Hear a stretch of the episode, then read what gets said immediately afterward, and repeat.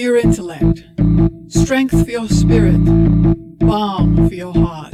The Healing and Peace Show with Thomas Schmier, LMFT, where you get wise counsel based on sacred scripture, sacred tradition, and sound science. The Healing and Peace Show, your Catholic guide through the trials of life. Do you have a daughter who feels more like a boy than a girl and who wants to have a sex change? Or do you maybe have a son who came home from college last Thanksgiving and shared the news over the turkey dinner? Mom, Dad, I'm gay. If you're a parent who's facing or has faced one of these difficult and very modern situations, you might be as, if not more, confused about gender as your child. Today's guest has a deep understanding of how the road to our modern confusion about gender has taken hundreds of years to develop. She sees the writings of Pope St. John Paul II as offering much needed clarifications on matters of sexual identity. Our guest today is the coordinator of the St. John Paul II Resource Center for Theology of the Body and Culture for the Diocese of Phoenix. She's the author of three books, including Discovering the Feminine Genius and The Body Reveals God. She's been speaking nationally and internationally on St. John Paul II's Theology of the Body for over 21 years. Born and raised in San Diego, where I live, she received her bachelor's in theology from Franciscan University in Steubenville, Ohio, and her master's in theological studies from the Pontifical John Paul II Institute in Washington, D.C. Katrina Zeno, welcome to the Healing and Peace Show. Thank you so much, Thomas. I'm delighted to be with you and your audience. Delighted to have you. Thank you. I only wish I was in San Diego with you at the moment, but you know, we'll have to make do. I can understand that. Phoenix is nice too.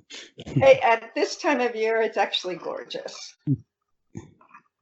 I've heard about you originally from Dave Sloan. He had come into he had come to a speaker series that I was holding at Our Lady of Mount Carmel in Newport Beach, California, and he gave a talk. And he and I used to talk a little here and a little there. And he said, You have to invite Katrina Zeno, who I'd never heard of before. She does this great talk on theology of the body and tango. So we invited you, and you agreed graciously and came out, gave a talk. And I discovered that you are a wonderful instructor and you use great visual aids, and you're able to take these complex teachings of theology of the body and make them appear simple. So that, that was a real pleasure. And uh, thank you so much, Thomas. Actually, I remember that speaking engagement very well. I can still imagine the hall uh, and our time together. And you know that talk is one of my absolute favorite talks to give, but I I don't get asked to give it very often. I think because it's a little bit outside of the box, uh, and people don't really see how tango and theology of the body or how tango and spirituality could go together but that's precisely the point is that body and spirit are not these two um, antithetical elements. But you know they're meant to go together in this beautiful union and communion. So thank you so much for you know that original introduction to you and your young adult community there. Yes. you're welcome. We're we're glad to have you. Uh, it, yeah it does seem like there's something about theology the body speakers you christopher west that that people think of as risque in that way. Um, Christopher West redeeming pop songs that a lot of traditionalist Catholics would say, no, those are Satan's lyrics, and he's trying to redeem the songs and the singers, and and um, and then you with your tango, uh, you know, you think, oh, that's that's kind of uh, that's a sexual dance. Uh, what, what, do you think about this theology of the body, and what, what's what's going on here? I think that what's going on is that we need to recapture the understanding of sacramentality.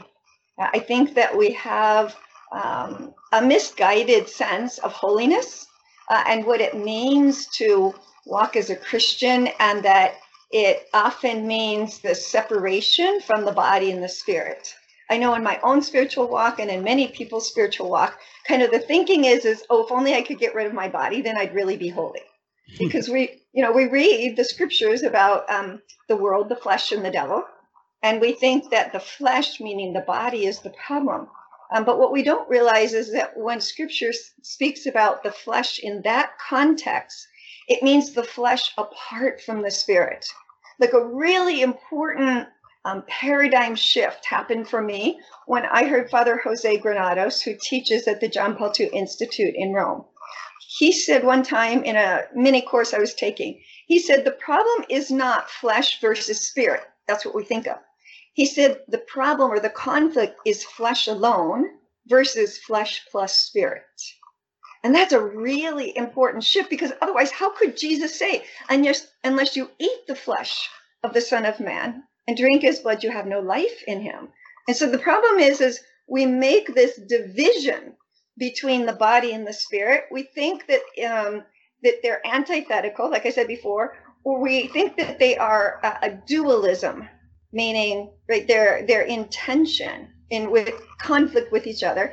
Instead the really correct way of thinking of it is that it's a duality. In other words we have one reality that is composed of two dimensions. And so if you have just the body you have a corpse if you have just the spirit you have an angel if you have body and spirit united in union and communion you have an embodied human person so i think that's what uh, some of us are, are trying in various ways to represent and offer people to change the meaning of our embodiment from something that we get rid of and we shed to actually something that we have for all eternity. And, and I see that statement shocks people because I'll say to them, you know, get used to your body because you'll have it for all eternity. And I can physically see people react. Uh, but it's true our soul, our spirit has an eternal relationship with the body if we believe what we truly profess. I believe in the resurrection of the body, mm-hmm. life everlasting. Amen. So, theology of the body, in many ways, is about trying to recompose, you know, the human person, our human nature, in the fullness of this truthfulness that we are an embodied spirit, we're an embodied soul, and there's an eternal relationship between these two. And that's sacramental that actually leads to a perfect segue to what we want to talk about today. You're talking about dualism, a split between body and spirit, and uh, so we want to talk about gender and gender identity, so-called gender identity. And uh, so you were asked to give a Q, do a Q and A session on gender identity with with your your bishop, um, and uh, so what what was that conference? What, yeah, what, what, what, happened in in the context of that, which was um, so. First of all, I should say I wasn't scheduled to do the Q and A. Um, our keynote speaker was scheduled to do that, and he um, came up sick, so I had to pinch hit at the last moment. Um, so it was a it's a little bit intimidating doing a Q. So I read his, the text of his talk, and then Bishop Olmsted and I did the Q and A together it's a bit intimidating doing a q&a after a talk that is not your own so that was the context and the very first question uh, was a young adult man who you know stumbled around a little bit in trying to phrase his question. And then it finally at the end I, and all the while i'm praying praying praying. And then at the end he finally said you know what? I don't understand how we got so fast to where we are today. And then the light bulb went on um, because i have a, um, a, a, wonderful talk that has taken me years to put together, but it's called From Nominalism to Nietzsche How the West Got Rid of Human Nature. And so I was, I had just given that talk um, six days before. So fortunately, I was able to kind of just run through the highlights in my mind um, with him because what I find, and often this is what I hear, is people will say, okay, the, the roots of what we're struggling with today in terms of um, this kind of um, expansion of sexual activity and this idea now of the language of sexual identity and gender identity most people will say it you know has its roots in the sexual revolution of the 1960s um, and actually it has its roots um, all the way back about 700 years. And when people hear that they're pretty shocked uh, because they really had no idea that this kind of thinking about the relationship between the body and the spirit, but also the relationship between the human person and God, that that has been shifting for about 700 years, or sometimes they say it's been brewing. Uh, you know, San Diego is the microbrewery capital, right, of the United States. So, you know, it's been brewing for years. Tasting beer. yeah, the nasty, ta- nasty tasting beer of Marxism. I know that's where you end, but that's not where you start. Um, you, you start with uh, nominalism, and can you talk to us about that? You have this concept of God's big will. Yes, I'd be happy to because again, I find for most people, and no fault of their own, most people have never heard the word nominalism. Uh, but I think of nominalism, uh, it, it's really the instigator. Uh, so it's where Western thought, Western philosophical and theological thought started getting off track. So if you think about an ocean liner who's traveling from England, let's say to um, Baltimore, Maryland, um, and and they start off from England, and let's say that from the beginning, the captain makes a mistake and gets off track three degrees. That doesn't sound like much, but over the course of thousands of miles across the ocean, he's not going to end up uh, in Baltimore. He's going to end up somewhere he didn't want to go. Well, that's kind of the way we can think of nominalism is it starts us getting off by, you know, three degrees. So what is it? Um, I don't know if you've ever met someone, I certainly have, who, when you meet them, you kind of notice that they have a big nose. Um, and and when you're talking to them, you know, you try to look at their eyes, you try to look at other elements of their face, but you just can't help but notice they have a big well, a big nose. Um, it's the way I like to think of nominalism. So nominalism um, starts in the 1300s, and it's a response to the medieval mm, development of theology, particularly uh, as seen kind of reaching its culmination in Thomas Aquinas, uh, which was very complicated, uh, very structured, had many layers of meaning to it. And so there was, and was focused on um, the intellect. And so there was kind of this desire to make theology a little bit more simple and also to bring um, the heart, which is represented by the will, you know, back into central focus. And so the person who did this was William of Ockham. Um, but, you know, mm, simplified down, what happened is William of Ockham and nominalism, um, he had he had a struggle, and his struggle was uh, trying to understand how God's will could be all powerful. And so he he asked questions, and we hear people say this, something like, um, you know, can can God uh, can God take a sinner, a depraved sinner, and bring him to heaven, you know, w- against his will? And William of Ockham would say, well, yes, because God can do anything. You know, classically we, we hear it, can God, you know, create a rock too big that he can't lift? And but William of Ockham would say yes, because God's will can do anything. Uh, and so what happened then was this struggle with okay, if God's will is all powerful, and if created things have something called a nature, and we're used to talking about natures, like, you know, a dog has a nature, a tree has a nature, an acorn has a nature, coffee has a nature, surfing has a nature. Um, well, maybe not so much surfing, but a surfboard has a nature. Um, and what that means is when something has a nature, it has an interior organizing structure that makes it what it is. Why am I a human person? Because I have a body that's united to a spirit, to a soul. And that creates my distinctiveness of who I am, of, of what my nature is. And Occam's struggle was that if things have a nature, and when something has a nature, that means it unfolds. We say it naturally unfolds in, in a certain plan, right?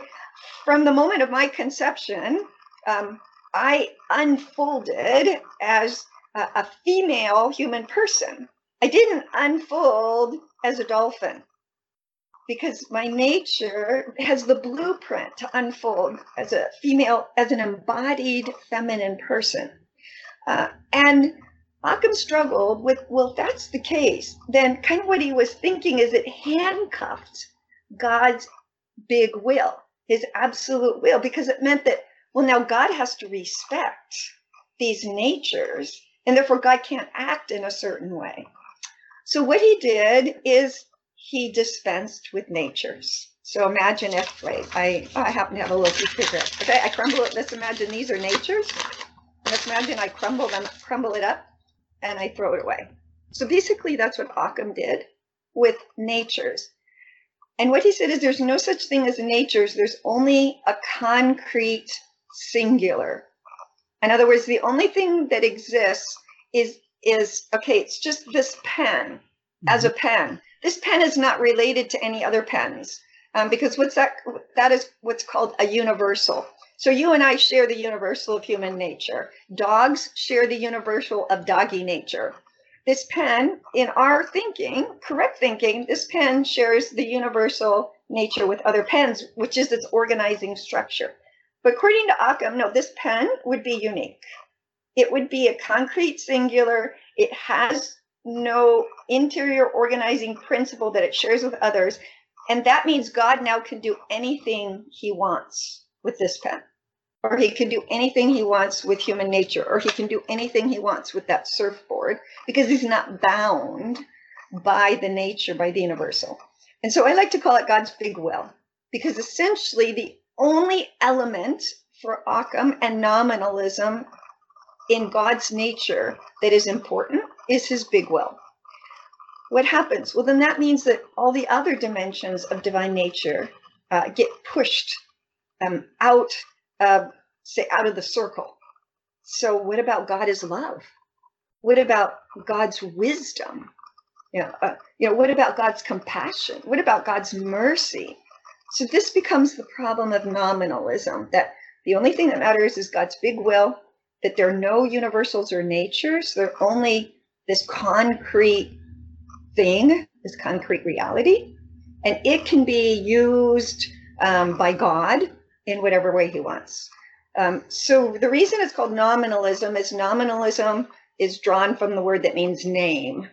So nominalism means that the name of this pen only refers to just this pen. It doesn't refer to this broad category of universals.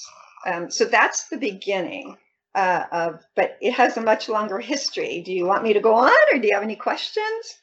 Well, uh, maybe maybe go on. Well, I have a I have a, a comment. I guess I'm I'm thinking about Aquinas and hylomorphism. You know that there's there's form and matter, and in that the form is the essence of the thing, and it, it seems like that that's the, the two difference. That's the difference here. Is nominalism has done away with all that, where we're losing the essence of things. Is, that's, I, that's, that's exactly right. And, that, and if I can uh, piggyback on what you said earlier, that's a great segue into the next into the next section, which is Rene Descartes. Okay. Uh, because you're absolutely right. What nominalism uh, does is it evacuates the form.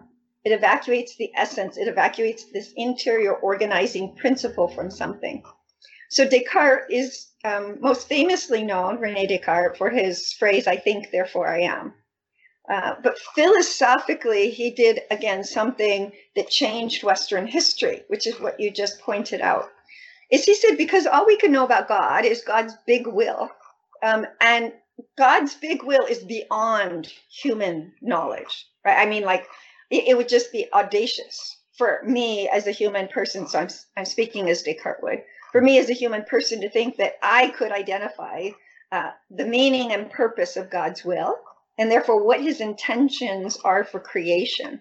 In other words, why he created something, what is the purpose of something, um, then he got rid of what we call final cause, or in other words, a thing's purpose or its end or its telos.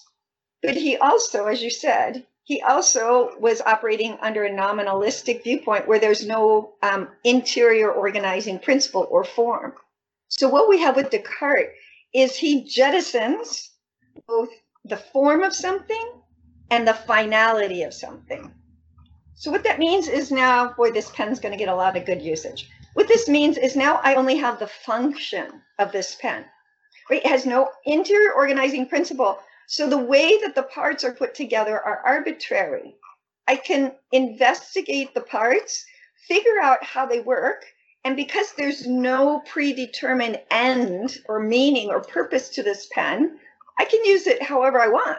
You know, um, I could use it to poke you in the eye. Um, you know, I could use it to what?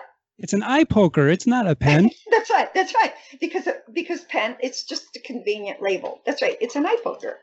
Um, so so this is what Descartes did in terms of he did many other things, but in terms of kind of this trajectory. Uh, and one more thing is he said because he he still believes in God, um, but remember God as a nominalist would with his big will, uh, and he says we're made in God's image and likeness the way that we're made in God's image and likeness is the exercise of guess what? Our own big will. Mm. And so we are most godlike when we choose, when we exercise our freedom of choice. Oh my gosh, what does that sound like? It sounds like our modern rhetoric. So, this is why Descartes is really important because he gets rid of the form, of the essence, of the inter organizing structure. He gets rid of its purpose or its its end. Um, and then he says the way we image God is when we exercise our free will, um, because that's what is um, most true about God, and therefore that's what's most valuable about us. So that's um, Descartes. Descartes we have to pair with Sir Francis Bacon, because Sir Francis Bacon is the one who gave us the experimental method. And so you could see how these thing, two things, Descartes and Bacon, kind of go together. You know, make your own Descartes bacon sandwich uh, if you want. Um, is so Bacon then is you know taking this framework, no essence, no organizing um, principle that's permanent. That's the key, permanent. Uh, no purpose or end or telos. Hmm. Then how do we investigate what something is? Well, we investigate it by the experimental method. In other words, by seeing how it works, by setting up a, um, an experiment in which we see what the outcome is, which will tell us like what is um, what are the characteristics of this thing. And so we begin now our our understanding of knowledge begins to shift. Before, our understanding of knowledge was we can gain knowledge through wisdom, through what other people tell us. We can gain knowledge through logical reasoning, which is a lot of what Thomas Aquinas uh, did. This is what we call deductive reasoning. You start with a principle and then you, de- you deduce down conclusions. But that's not the experimental method. Um, and so, what um, Bacon did is he shifted now, began the shift of our understanding of knowledge. The only true knowledge is experimental or what we would call scientific knowledge.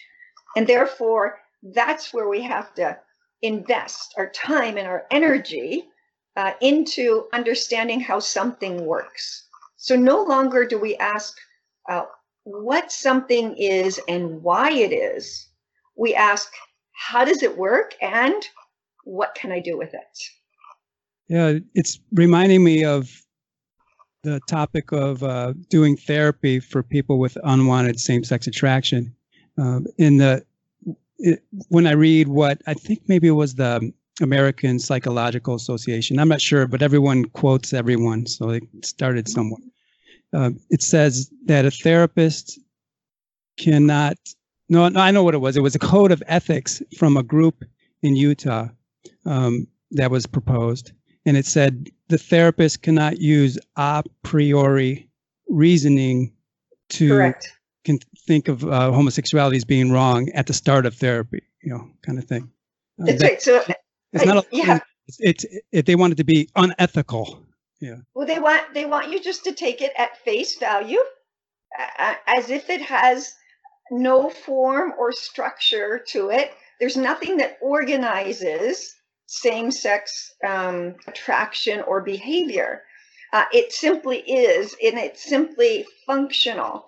And so, if I am correct in that kind of thinking, the job of the therapist would simply be to companion this person um, in whatever way this person wants to increase his functioning so he's functioning at a higher level.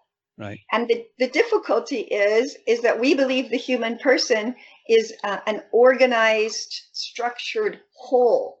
Mm-hmm. And so mm-hmm. you can't just lift out a part, as in our sexual attraction, And you can't treat that apart from the whole history of the human person. And you also cannot treat it apart from what does it mean? Like, what is the meaning of sexual attraction?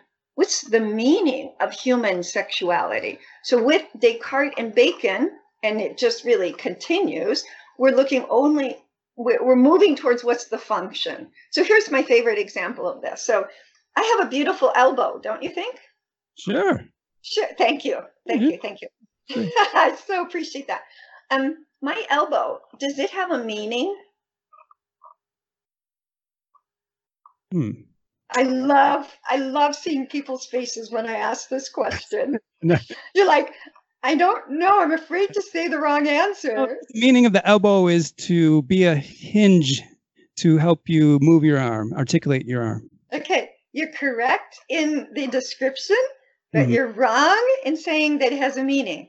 My okay. elbow has a my elbow has a function. Function. Okay. And you describe it. It's like a hinge, right? I, I can bend my elbow and scratch my back. Yeah. If we were sitting across from each other, I could take this eye poker and stretch out my uh, my eye poker to poke you in the eye. Um, you know, I can uh, I can um, oh I can you know bend my elbows to cradle a baby. Those are all functions. Right. What about the human body? does the human body have only a function like the elbow or does it have a meaning i know that answer though because i know theology of the body. Yeah and the answer is? There's a spousal spousal meaning of the body. I love it. Exactly. But you see we live in a culture and this is why we have to see its roots that go back to the 600 700 years that is getting off course three degrees and then more by saying, no, the human body only has a function. Um, and therefore, what all that we can ev- investigate is the function of the body and help the body function better. Yeah, so this needs, right? Pardon me. The meaningless functionality of the body. That that is yes, that would be the way to say it. Or what I the way I like to say it is that we are simply given raw human existence Mm-hmm. In other words, you know, you come into this world with undifferentiated existence. You you just okay, so here's another one of my visual aids. It's hard to see, but it's a bag of Legos. Mm-hmm. And one of the things I like to do in one of my talks is I give two bags of Legos to two people, and I say, "Here, put them together. You got three minutes."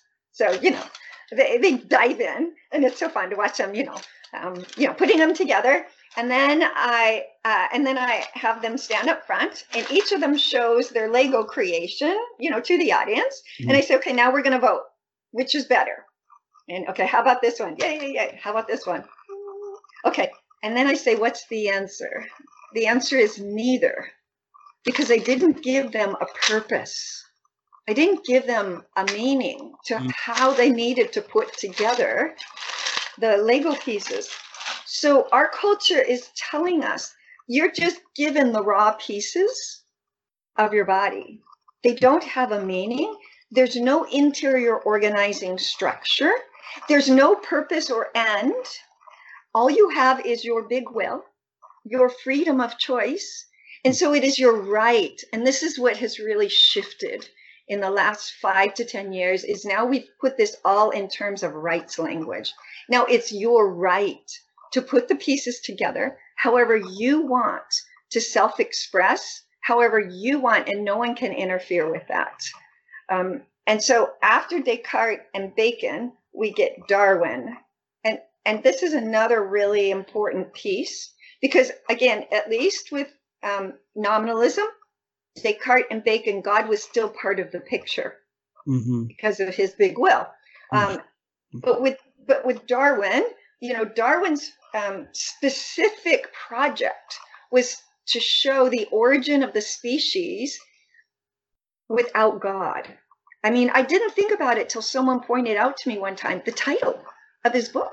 Like again, he the title of his book, book is not the function of the species or the usefulness of the species. It's the origin of the species. So he wanted to show how the how organic species came into existence without God. So his project is from the beginning atheistic.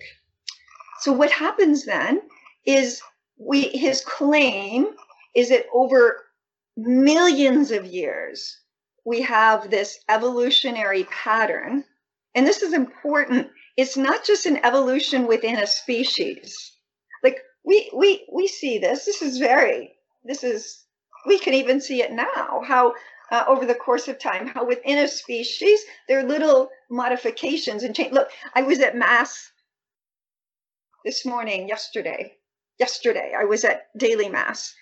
And there's this adorable uh, grandmother and mother. I mean the mother's probably 65 and the grandmother is probably 90 and they're asian. And i kid you not the the the grandmother is you know less than four feet tall. Mm-hmm. Okay look right that's evol- that's evolution within a species but darwin's claim is that we have evolution from one species to another. It's a really really different claim. In other words something can be one species and it can evolve into another species. That's how we get the primordial soup that then evolves into one thing that evolves into another. And the way this happens is through random mutation. So things, you know, randomly mutate, and because it benefits the survival of the species, it's preserved. And that's how over millions and millions of years we get eventually to where we are um, evolved apes. That's the framework that we're like, I like to say we're like apes, but we're just super smart in a, in a um, evolutionary viewpoint. So it's very important to understand that there's there's a difference between Darwinism and evolution.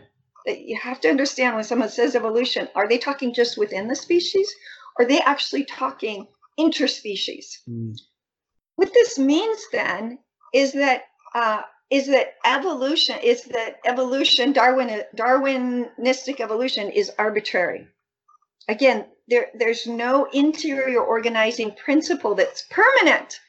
Because you know if i once was an ape and now i'm a human being well then you know everything has if many things have changed. The, the only thing that's permanent is my existence. Um, you know and maybe that okay i have four limbs and, and eyes. I mean there's some characteristics but what distinguishes me as a human being is different than what distinguishes an ape. Otherwise, you'd call me an ape, and I wouldn't really appreciate that. So, um, so what Darwin does then is he introduces this idea of the arbitrariness to uh, to what we see, and that what what organizing the organizing principle of reality then is random mutation and survival of the species. Okay, how are we doing so far? Pretty good. Pretty good. So um, I know you go from Darwinism, which kind of takes out takes God away as the initial ca- causal force behind That's everything. exactly right. That's right. So now we don't we don't need God because we can show how things came into being and change. That's right. So God is eliminated. And then from there, you, we're starting to lose God here. So Nietzsche would be next. Yes, it, I mean, obviously there's a little bit of a gap in time, but he is kind of for me the next big player in um, in this lineup of um, thinkers that radically changed uh, Western history and Western thinking. Uh, so Nietzsche, I think it's important to realize um, that Nietzsche Nietzsche's intentions were very good. Uh, I have a favorite, one of my favorite sayings is right impulse, wrong solution. Mm. You know, we see it all the time. Yeah. And Nietzsche, Nietzsche had very good um, intentions. So he's in uh, Germany. I can't remember. I think it's the 19th century, so 1800s. And it's very important to realize that he's in Germany because Germany is the birthplace of uh, Luther and Protestantism. And by the way, Luther was a nominalist. So Luther was um, um, consumed by God's big will and therefore the punishment. So you, when, when you reread Luther through a nominalistic lens, you can understand why he arrived at some of the conclusions he did. For Mhm. instance, this idea that um, uh, faith and no good works, uh, because that preserves the fact that it's only God who acts. Mm. I, I, mean, it's just it makes tons of sense. Um, that's another that's another talk, um, which I don't have, but I'd love to hear someone else give. Mm-hmm. Okay, so um, Nietzsche then uh, is being raised in Germany, in in which there is an understanding of God um, that is described as a psychological projection. So we take everything that is good, true, noble, beautiful about the human person, and we project that onto God. And doing so, that leaves the human person feeble and weak um, and uh, without much human agency, because the thinking is the weaker and more feeble and more miserable and more shame filled I am, then the more glory God, God gets because when he acts, it's obvious what he has done. I mean, okay, just listen to some, you know, lyrics in some of our current uh, worship songs. You know, they talk about, you know, I, I, I was um, in so much shame. You know, I, I was worthless, and then you came along and saved me. Okay, this is kind of what was um, what Nietzsche was steeped in, like a tea bag steeping in water. Okay, this was the water that Nietzsche was steeped in. And he just thought, you know, that doesn't do the human person justice. So he just said, so that's why he's the one who famously said, God is dead and we have killed him. And we hear that and we think, oh, how awful. But can I tell you something, Thomas? If that was the understanding of God that I was steeped in all around me, I would want to kill that understanding of God too. Because you know what it is? It's actually an act of survival. To kill this God who all he wants is this frail, pathetic, human, I don't know. I don't I don't know what to even call it. You know, withered. Yeah. I don't know, withered something. You know, it's hard you know, hardly human. Mm-hmm. Um and and and so Nietzsche actually thought that what he was proposing was an act of courage and, and an act of defense on behalf of the nobility of our human nature or our, our excuse me on behalf of our humanity um, mm-hmm. um, and so that's why he said god is dead and we have killed him and it took off like wildfire. Um, because the other thing he did, and now we can see this kind of golden thread, is if in this understanding of God is, um, of, you know, the best of everything that's human, and we're the worst of everything that's human, uh, and we have no human agency, meaning we have no ability to act on our world and make an impact. Then Nietzsche, what does he do? He retrieves back again this idea of the importance of the will and so this is where we get from Nietzsche the phrase will to power, because he's saying that, again, what distinguishes us is our big will. Mm-hmm. Is the fact that we can act on the world around us and we can have an impact. And we need to take responsibility for this. Now, please hear me right. I'm not making a one to one comparison between Nietzsche and Jordan Peterson, but you can hear um, elements of Nietzsche in Dr. Jordan Peterson because he's talking specifically about regaining humanity's backbone. Look, he talks about lobsters, right? And how lobsters, because they have serotonin, they stand up straight and it gives them a higher place in the hierarchy and they stand up and they exercise, you know, their ability um, to make decisions. Well, Dr. Peterson is trying to remind us, hello, right? We're not victims. You know, we are we are human persons who have this profound power within us of not only choosing but responsibility.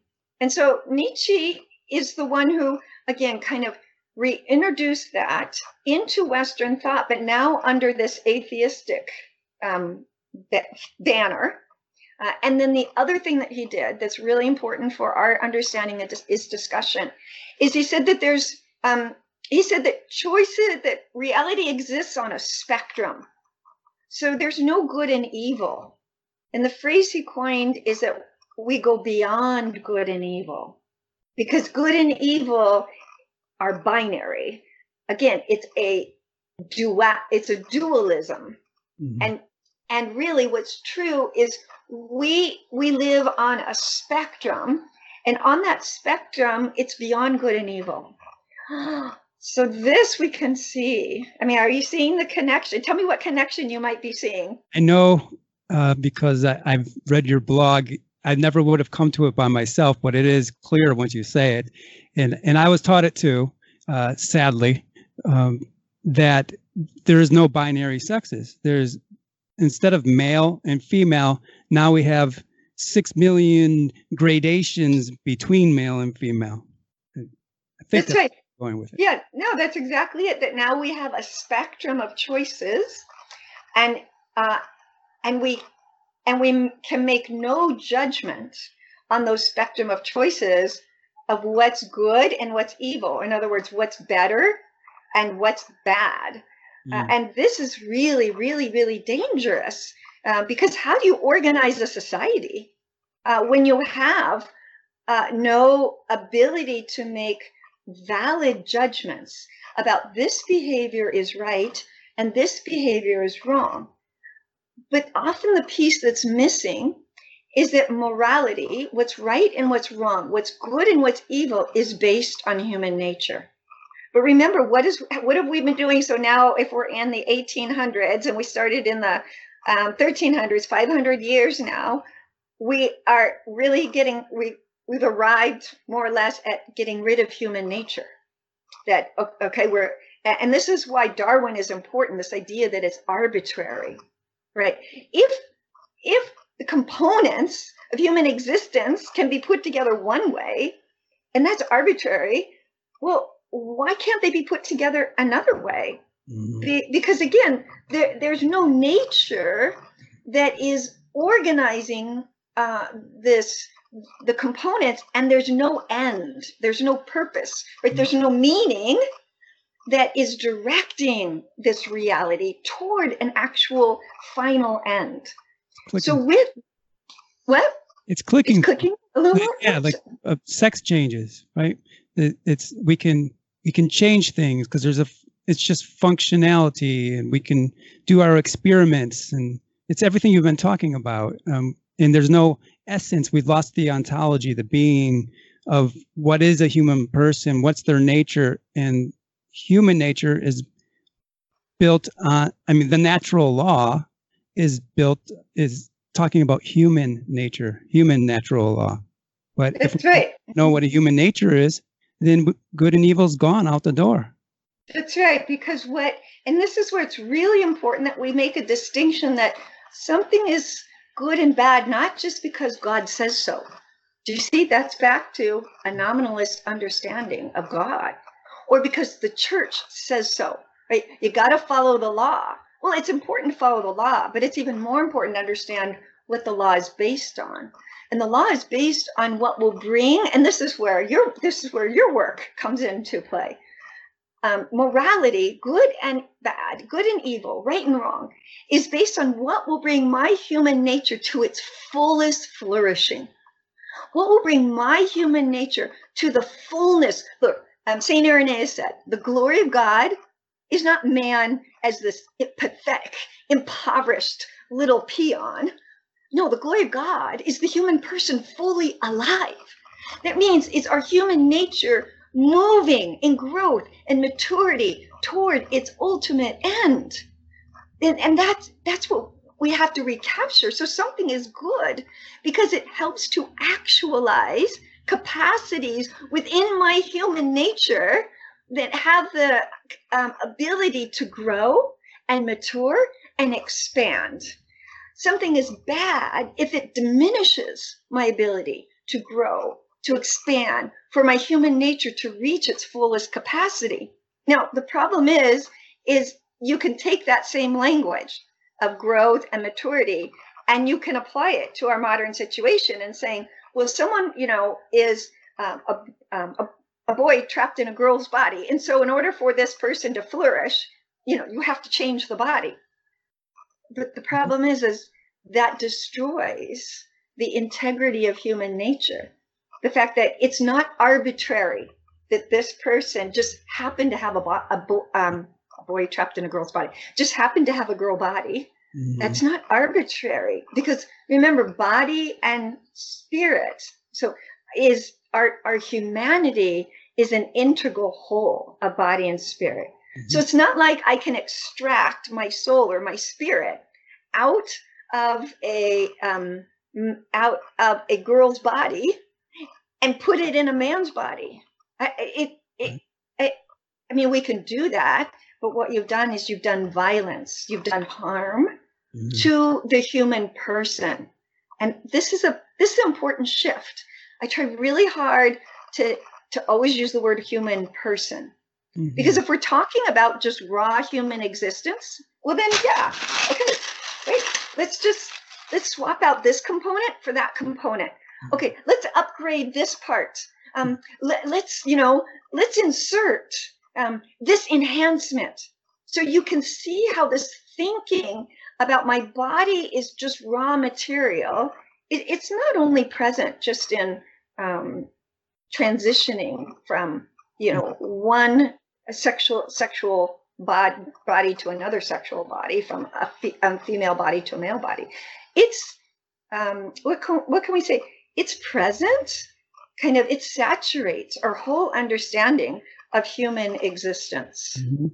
and you know nietzsche has a lot to do with it in the sense of this idea of moving beyond good and evil um, and be, that all choices the way i like to say it is all choices are equal and there's no such thing as um, as good and bad. There's only personal preference.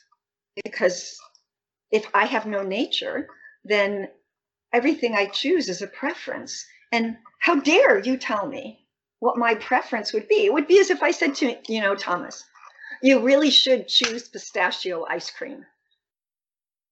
And and what would you say to me I'd say that happens not to be my favorite. I will not. Thank you. Yeah, exactly. So if everything is a preference, we really have to understand this is how people hear what we say when we say Yeah. um, that um, you should, or you ought to, or you are created as a woman in a woman's body, and it's not a preference.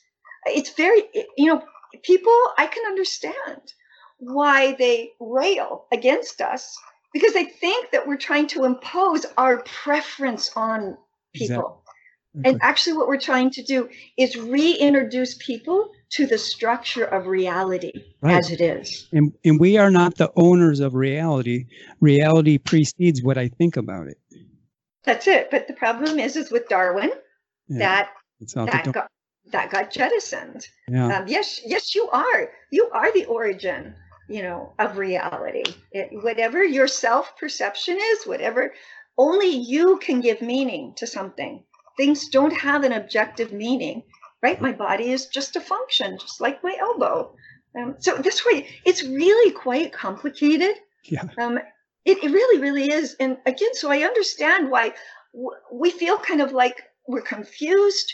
It's hard to even kind of get a toehold in terms of understanding what's going on. Um, and it it seems so much simpler just to say, oh yeah, it started in the 60s with the sexual revolution, because then that says it's just about sexual behavior.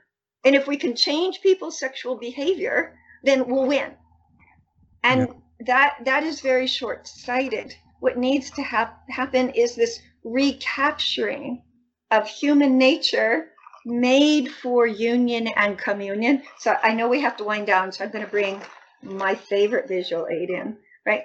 Union and communion through a total gift of self in Mhm. love.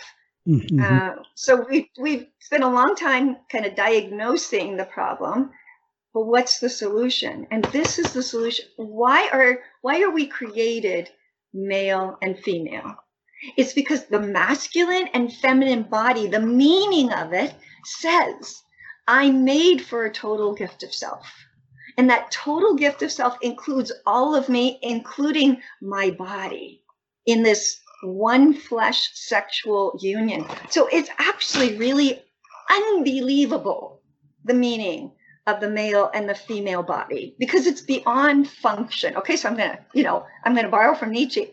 Hmm. It's beyond function, it's meaning. Because if the function of the male and female body is only survival of the species or to procreate, well, as soon as we can do that in the laboratory, like we can now, well, then the meaning of the body has disappeared. But the meaning of the body is my body expresses my person. Can you see my soul without my body, Thomas? No. Okay, good answer. Of mm-hmm. course not. Right? So we're back to sacramentality. I have an invisible dimension to myself. So do you. It's why talking on the phone is not the same as Skyping. Mm-hmm. Why Skyping is like, and FaceTiming has just taken off because we love seeing the person.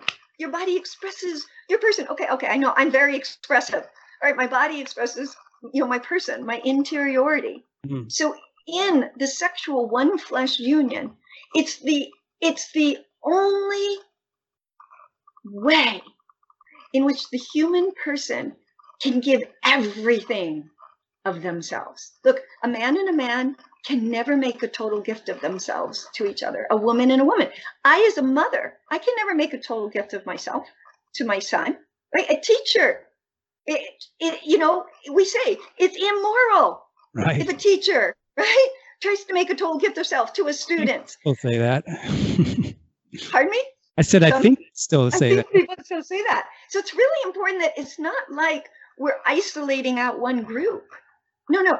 What distinguishes marriage is not an emotional commitment to each other what, or compan- emotional companionship. What distinguishes marriage is the, the fact that the male and female body can make this total gift of self to each other that holds nothing back and that experiences a knowledge of the other. John Paul II calls it conjugal knowledge. I mean, it's just, it's incredible. Can experience a conjugal knowledge. Look, you're married. You know your wife in a way that no one else ever will. It's beautiful. It's that's the meaning. You encounter the deepest meaning of who she is when the two of you mutually indwell each other. And if I could just wrap this up, where do we experience that with God? We experience that in the Eucharist. So I want to be really clear. I'm not saying the Eucharist is a sexual union with God. But if we really believe the Eucharist is the body of Christ, and I receive, I mean, why do some of us are we crazy enough that we try to make it to Mass every day? I mean, you know, that that's that's pretty extreme. It's because in my holy communion, I receive the body of Christ into my body, and the two are no longer two, but they are one flesh.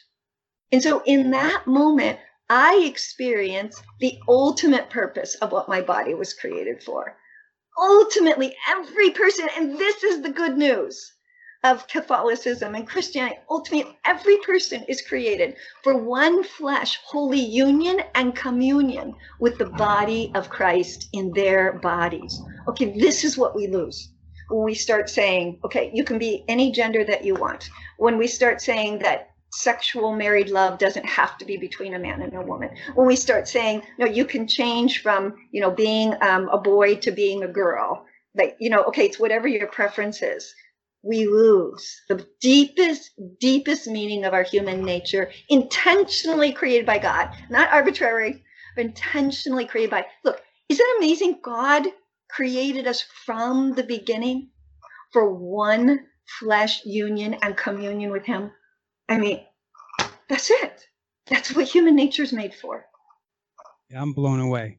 I've never heard it all put together exactly like that before, and it, it moved me it almost gave me chills in a positive way. It's really beautiful. I know we didn't have time to get to the Marx part, and that'd be going backwards if we did that. Um, but if people want to find it, um, do you do you know your blog uh, URL off offhand? Um, yeah, it's very easy actually to find my blog. My blog is called TOB Tuesdays, uh, and it's on my. Uh, I work for the Diocese of Phoenix, so it's on my diocesan um, web page. And the address is www, of course, but TOB, like theology of body, tobcenter.org. And it'll bring up the homepage, and you can just click on the right hand side on TOB Tuesday's blog. Um, I also have a professional Facebook page um, under TOB Speaker, um, Katrina Zeno, and sometimes I post it on there. But the best way is tobcenter.org. Uh, and then I also have my own personal website, which is uh, katrinazeno.com. But it's a little uh, neglected. Let's just put that way because because I'm doing these things and I'm developing these thoughts and it's a lot of work. It's a lot of thinking. So my poor web page is quite neglected. But you know they can find, and then I have a YouTube channel. Uh, if you just search on YouTube on Katrina Zeno and click on the channel, um, there are a number of different talks on there. So th- that would be ways for people to kind of um, have more access to my thinking. But my blog is definitely where I've been developing this line of thought that we've been talking about because um, it's not so simple. Which of your books would just have maybe the most basic uh, understanding of theology of the body? Well, my book, Discovering the Feminine Genius, has the most basic understanding because I use my own personal story um, as a platform uh, to illustrate theology of the body principles. Uh, and so it's it's a it's an entry level book, and I really say it really is for a, any woman, um, single, married, widow, religious, uh, pretty much I'd say 18 and over. Uh, so I think of discovering the feminine genius as appetizers of theology of the body, and then my book, The Body Reveals God, uh, is the like six seven course meal, uh, and I actually walk people through theology of the body. Uh, and the different um, what I call panels. So the the different concepts and language that John Paul II presents. Um, people have been asking me, well, where can I read what you're talking about? And the answer is, I started a book two years ago that has a lot of this in it, but then got really busy. Um, and so it's, you know, it's in the works, but that's why I point people to my blog because that's where I've been kind of working out more publicly um, these thoughts on why male and female um, and then they can always um, email email me. Um, my uh, professional email um, address is tobspeaker at gmail.com. So really easy, tobspeaker at gmail.com. And I have, I'm the publisher for Discovering the Feminine Genius and The Body Reveals God. So it'll be, it's much easier if they just email me than go through Amazon because then I have to send it to Amazon and Amazon sends it to them. I. Yeah, makes sense. Well, sadly, that's all we have time for today. Oh, but great, it's been great. great. Yes. Yeah, I feel like we, we rode a couple pretty big waves there. So it was pretty intense. It's a lot of thinking. Well, thank you for joining us and sharing your sort of a little portion of history of philosophy and how it ties into the theology of the body. Uh, thank you so much, Katrina Zeno. No, thank you, Thomas. If you're looking for Catholic life coaching or therapy services that are informed and inspired by theology of the body, check out my website at healingandpeace.com. I offer Catholic life, relationship, and family coaching worldwide and Catholic therapy services for individuals, couples, and families in about six U.S. states and in certain countries that honor my California license.